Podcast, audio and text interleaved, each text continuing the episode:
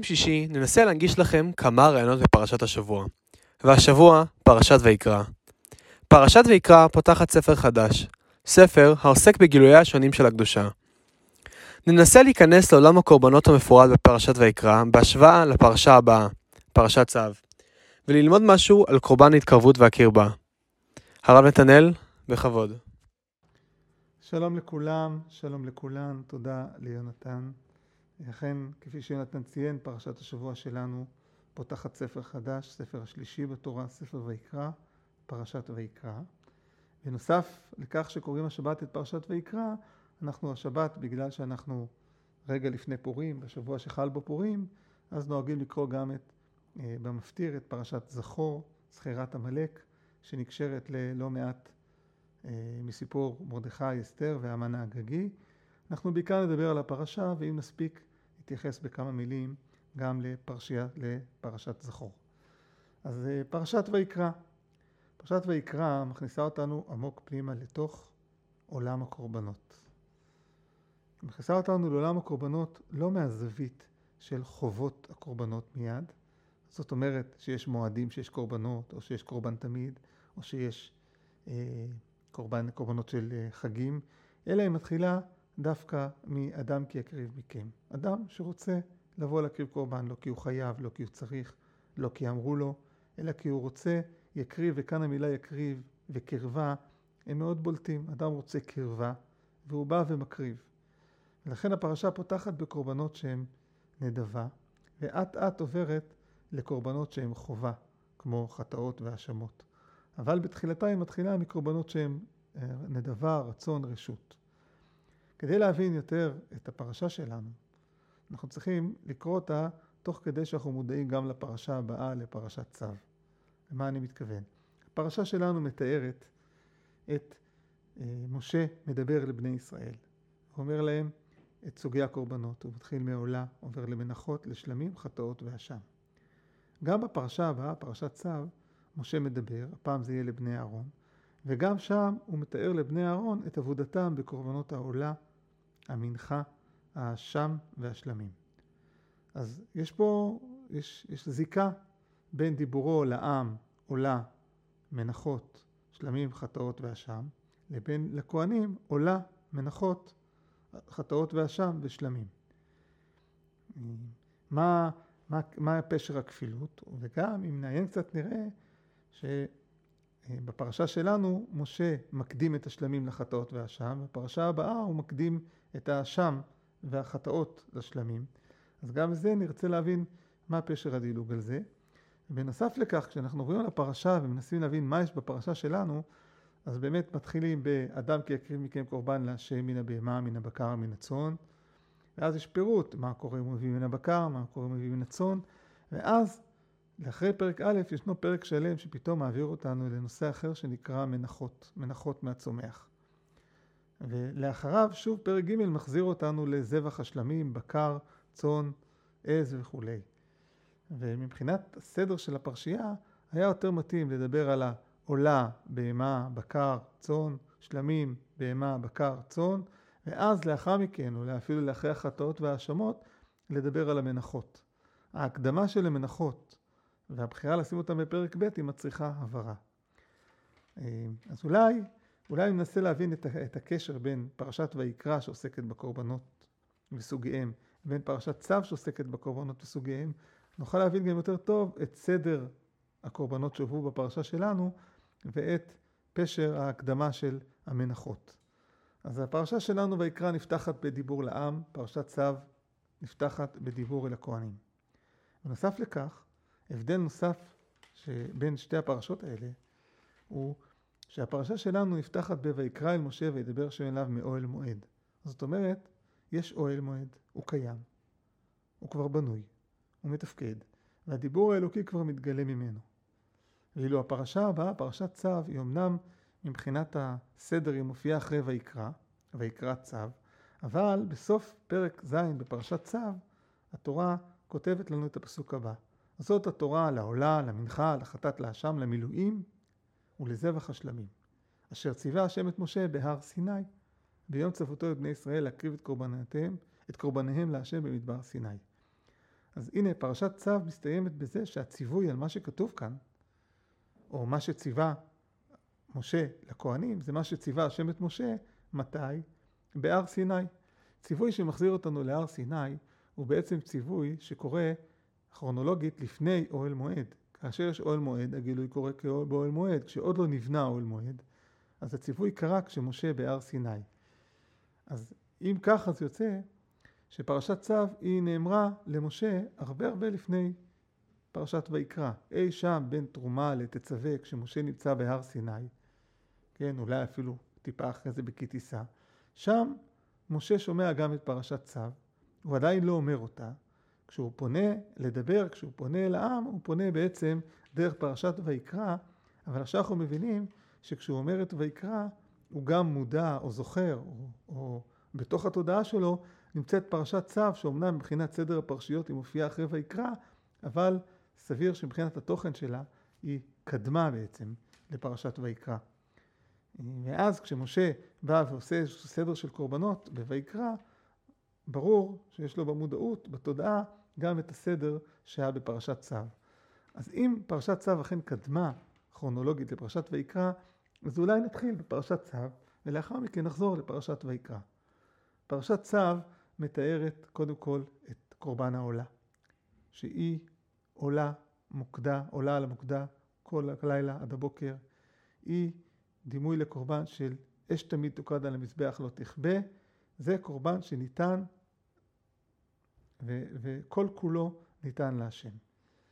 לאחר מכן, כשמשה מדבר אל, אל בני אהרון, הוא, הוא מדבר על שאר על הקורבנות הנוספים, והוא עובר למנחה, והמנחה מוגדרת כקודש קודשים. ולמה היא קודש קודשים? כי רק כהנים יכולים לאכול ממנה רק בחצר אוהל מועד. כל השאר לא יכולים לאכול אותה. היא בדרגת קדושה מאוד גבוהה. גם לאחר מכן, קורבנות האשם והחטאים שמוקדמים בפרשת צו, הם מוקדמים כי גם בהם כתוב קודש קודשים. לכן הכהן יאכלנה במקום קדוש בחצר אוהל מועד. גם האשם, זאת תורת האשם, קודש קודשים. רק כשאנחנו מגיעים לשלמים, אנחנו נפרדים מהביטוי קודש קודשים, מהסיבה הפשוטה שכולם יכולים לאכול מקורבן השלמים, גם המקריב וגם הכהן וגם חלקים שהם קורבן להשם. אז אם אני קורא נכון את פרשת צו, אני מבין שפרשת צו מתארת את הקורבנות לפי סדר קדושתם, לפי סדר של, אה, אה, של אה, חשיבותם, לא מצד האדם, אלא מצד, מצד הקדוש ברוך הוא. יש קורבן עולה שהוא תמיד, כליל להשם. יש קורבן שהוא קודש קודשים, שרק כהן יכול לאכול, שזה מנחות, אשמות, חטאים. ויש קודשים קלים, שזה קורבן השלמים. ומכיוון שהפרשה עוסקת גם במדד האכילה ואיפה נאכל כתור ביטוי לדרגת הקורבן, אז היא מסיימת בתיאור ארוך של לא לאכול איסור אכילת חלב, איסור אכילת אדם, פירוט רחב, שגם נמצא אותו שוב בפרשת ויקרא, אבל בפסוק אחד, ואילו כאן הוא מופיע בהרחבה יתרה. אז זה מה שנאמר למשה. משה שומע את הקורבנות לפי סדר קדושתם, לפי סדר חשיבותם. ובסדר הזה עולה היא ראשונה, מנחה אשם הם שניים ושלמים הם אחרונים. בפרשה שלנו משה בוחר לספר את סיפור הקורבנות לעם. הוא רוצה לקרב את העם, הוא רוצה שהעם יהיה, יהיה קשור למשכן המתחדש, שהעם יהיה מוכן לעבוד את, לעבוד את השם ולהגיע לקרבת אלוקים דרך כללי המשכן, דרך סוגי הקורבנות השונים, ולכן הוא מפרט להם את הקורבנות לא מהזווית של חשיבותם מול אלוקים, אלא מהזווית של חשיבותם מהמקום של האדם. האם האדם נותן אותה מרצון? האם הוא מתנדב? האם הוא רוצה לתת או שהוא חייב? כיוון שזה המדד, ממילא חטאות והאשמות מיד מיד נגררים לסוף. בעוד בפרשת צו הם קודש קודשים, כי אכן הם קודש קודשים, רק הכהן אוכל מהם באוהל מועד. בפרשת ויקרא שמתארת את הקורבנות מהזווית של ההקרבה האנושית, אדם כי יקריב מכם, והמילה קורבן והקרבה הן קרובות זו לזו, אז בפרשת ויקרא, קודם, השלמים יוקדמו לחטאות והאשמות, אבל עוד לפני השלמים יהיה לנו קודם כל את העולה. כי העולה היא הקרבה, היא טוטליות, היא נתינה, בלי רצון שלי להרוויח או לקבל או לזכות למשהו. אני נותן לחלוטין. אני נותן כי אני נותן. אני מקריב כי אני מקריב בצורה, אה, בלי, בלי איזשהו אה, רווח או העדפה או, או תועלת או, או משהו שאני זוכר חוץ מזה שנתתי את עצם העולה. אחרי קורבן העולה מופיע עוד סוג של נדבה, שזה שלמים. ואחרי הנדבה של השלמים יביאו, יגיעו החובות, והחובות זה כבר כפרה, חטאות אה, והאשמות, אה, שבהם תסתיים הפרשה. אבל באמצע, בין קורבן העולה לקורבן השלמים, יהיה לנו את הפירוט של המנחות. אז אם בפרשת צו הבנו את הפירוט של המנחות כי היא קודש קודשים, ולכן עולה ואז מנחה שהיא קודש קודשים, אשם ושלמים שהם קודש קודשים, הפרשה שלנו, בעצם המנחות יכלו גם לא להיות שמה, אבל אם נקרא את הפרשה נראה שבאמת כשהתורה מתארת את קורבן המנחה, היא מציינת עליה משהו שהיא לא תציין על קורבן ההאשמות והחטאות, והוא שהיא קודש קודשים מאישי השם. אותה מילה שכתובה בפרשת צו כמאפיינת את המנחה, האשם והחטאות, פה היא מופיעה רק על המנחות. אולי מעין הסבר למה משה שבראש שלו נמצאת פרשת צו, כשהוא בא ומתאר את הקורבנות לעם מהזווית של הנדבה, הוא לא יכול לדלג על המנחות, כי הוא זוכר שהמנחות הם גם קודש קודשים מהזווית של הקדוש ברוך הוא. ולכן, אמנם היה ראוי לדלג עליהם, אבל מכיוון שבפרשת צו הם ראויים להיות מיד אחרי קורבן העולה, כי הם קודש קודשים, כי הם, רק הכהן יכול לאכול אותם באוהל מועד, אז גם כאן בפרשת ויקרא, שמשה מדבר מצד הנדבה, מצד הנתינה, הוא מזכיר גם את הצד השני שהוזכר בפרשת צו, את הצד של רמת הקדושה של הדבר. ואז יש לנו כאן מעין סגירת מעגל מסוימת. אם הקורבן בפרשת ויקרא בא לבטא את הנדבה, ולכן הפנייה אל העם זה שאתם רוצים קרבת אלוקים, אתם רוצים להתקרב, אתם רוצים לתת, בואו, תדעו לתת. אז מצד אחד הנתינה, ודאי שנתינה של בקר וצאן, היא הרבה יותר מרשימה מאשר מנחות מן הצומח, מהסולת וכולי. ודאי שנתינת קורבן שלמים היא אמורה להיות הרבה יותר מרשימה מאשר היכולת להביא מנחה. אבל חלק מהרעיון זה שגם הנתינה וגם הנדבה הם לא רק ביטוי לאיזה התמסרות של האדם, להט, אלא הם גם צריכים לעבוד לפי הכללים של המשכן, לפי כללי הקדושה של המשכן. ובכללי הקדושה של המשכן, כשאדם נותן עולה, הוא נותן את הכל. כשאדם נותן מנחה, זה קודש קודשים. ואחרי זה יופיע גם שאדם נותן שלמים. למרות שכשאדם נותן שלמים הוא נותן פר, וכשאדם נותן מנחה, הוא מביא רק מנחה. עדיין, המושג, הנדבה והנתינה וההקרבה הם לא רק נמדדים בכמות שהאדם נותן, אלא הם גם נמדדים בזה שהוא עובד לפי כללי המשכן, לפי חוקי המשכן. לכן מצד אחד פתחנו בהקרבה של עולה שהיא טוטאלית, אבל לאחר ההקרבה הטוטאלית של העולה לא עברנו לשלמים, אלא משה שם קודם לכן את המנחות והוא מזכיר שהם קודש קודשים, שמונחים משכניים הם, הם מהווים מעשה הרבה יותר גבוה מאשר השלמים, למרות שהשלמים יכול להיות אה, הקרבה של פר או של אה, אה, צאן או של עז וכולי וכולי. אולי זה גם מסביר למה בעוד בעולה יש לי בקר, יש לי צאן ויש לי אה, עוף, בשלמים אין לי עוף, יש לי או בקר או צאן או עז. כן? כל מה שאני נותן בשלמים זה יהיה הרבה יותר. ועדיין, עדיין המנחות, יש בהם נתינה הרבה יותר גדולה, כי אני מוכן לתת לפי כללי המשכן, לפי הכללים של הקרבה בתוך המשכן. בכך משה רוצה להעביר לעם את המסר של המשכן. המשכן הוא המקום לקרבה. אדם רוצה להתקרב, הוא יכול להתקרב דרך המשכן. חלק מההתקרבות היא היכולת לתת לפי כללי המשכן. היכולת שלי לקבל את הכללים, לקבל את החוקים, היא בעצם מאפשרת לי לפגוש את הקדושה. כשאדם מקריב עולה, הסיבה שהעולה היא בדרגה הכי גבוהה, זה כי הוא, נות... הוא מוכן לתת משהו בלי שהוא בעצם אה, מורווח או, או משיג ממנו דבר. היכולת לתת בלי תמורה היא בעצם מוציאה אותי מלהיות שקוע בעצמי, במה אני מרוויח, במה אני מקבל, לטובת הבסיס של המפגש עם הקדושה, וזה היציאה שלי מעצמי לטובת מה שקורה מחוץ לי. אותו דבר, היכולת של לתת מנחות, למרות שאולי זה לא הדבר הכי גדול בעולם, אבל לדעת שבמונחי המשכן זה קודש קודשים, היא עצמה גורמת לי לצאת מעצמי ולהיות מוכן לנתינה שהיא מתאימה למשכן. אז זה נכון שכאן בויקרא גם משה מפרט את סוגי המנחות. יש מרחשת, שזה סירים, יש מחבת, יש אה, אה, מנחת מאפה. יש כל מיני אפשרויות לתת את המנחות שאולי הם בעצם לפי מה שאדם אוהב. אם אני אוהב יותר דבר שמבושל, או דבר שיותר אפוי, או דבר שהוא על מחבת, אז אני יכול לתת איזה סוג של מנחה שאני רוצה. אבל המנחה, הנכונות שלי לתת את המנחה לפי הצורה שבה המשכן עובד, היא בעצם מבטאת את הקרבה. הקרבה לאלוקים היא קודם כל ויתור על הבעלות האנושית.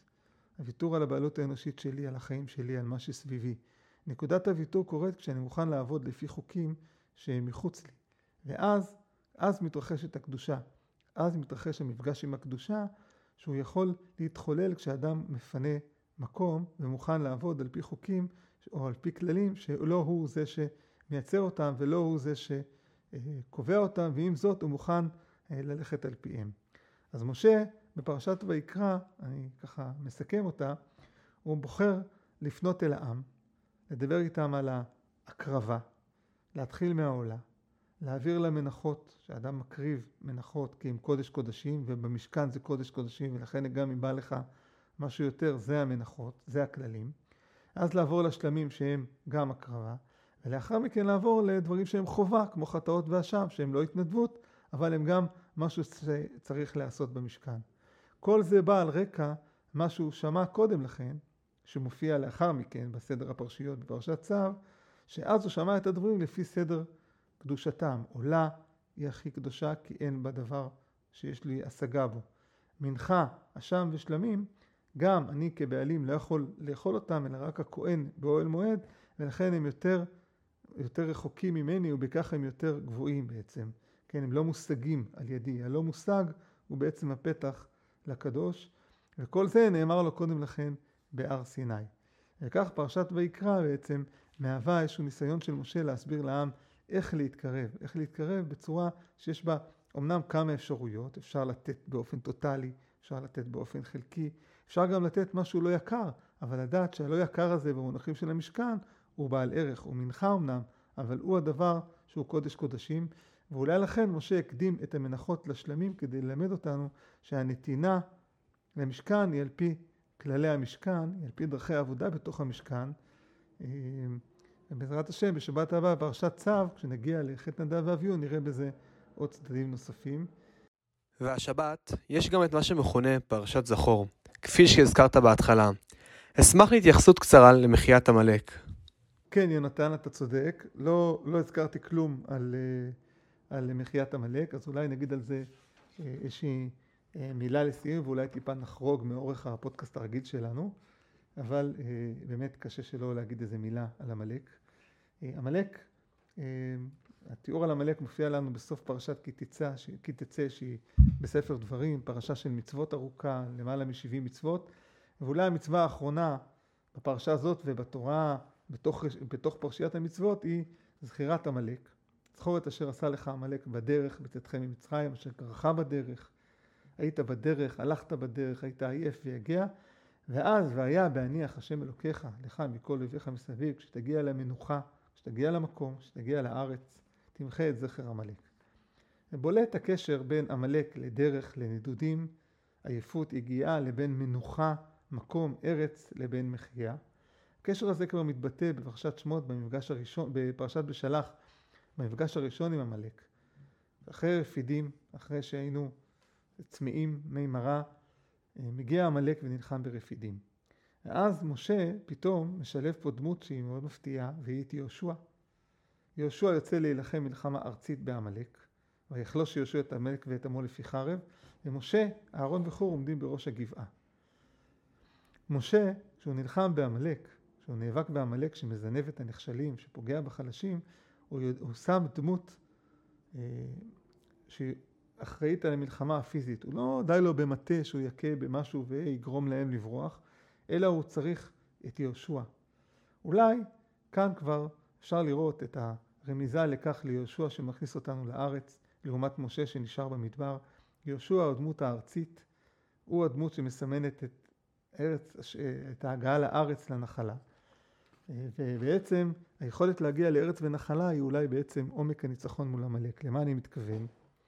אם אנחנו אוספים את כל מה שאנחנו יכולים לקרוא על עמלק במקרא, משמואל, שאול ואגג, ואחרי זה דוד וציקלג ועוד, אז התמונה של עמלק היא של עם שאין לו מקום, שאין לו ארץ, שהוא נודד, שהוא נווד, שהוא טפיל, שהוא מוצא חלשים והוא מתעלק עליהם, שאין לו מצפון כלפי אחרים חוץ מכלפי עצמו, שיכול להפקיר אנשים, שהוא מזהה מקום חולשה והוא מאוד מגיע, שאתה פוגע בו פה, הוא צס משם, אה, ושאין לו קרקע, אין לו מקום, אי אפשר להילחם בו כי הוא תמיד בורח, וכשהוא מזהה חולשה, הוא מיד מגיע אליה.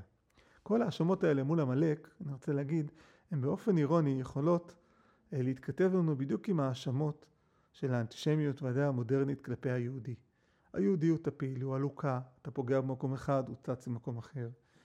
אה, אין לו אדמה, אין לו קרקע, אי אפשר להילחם בו, הוא חלש, אבל הוא מלווה בריבית, הוא פה, הוא שם. המון האשמות שאנחנו בעצם אה, רואים בעמלק כעם תלוש, נווד, שודד, גנב, חסר מצפון כלפי הזולת, דואג רק לעצמו, אנחנו יכולים לראות כתור האשמות שגם אנחנו האשמנו. אז מה ההבדל? מה השוני?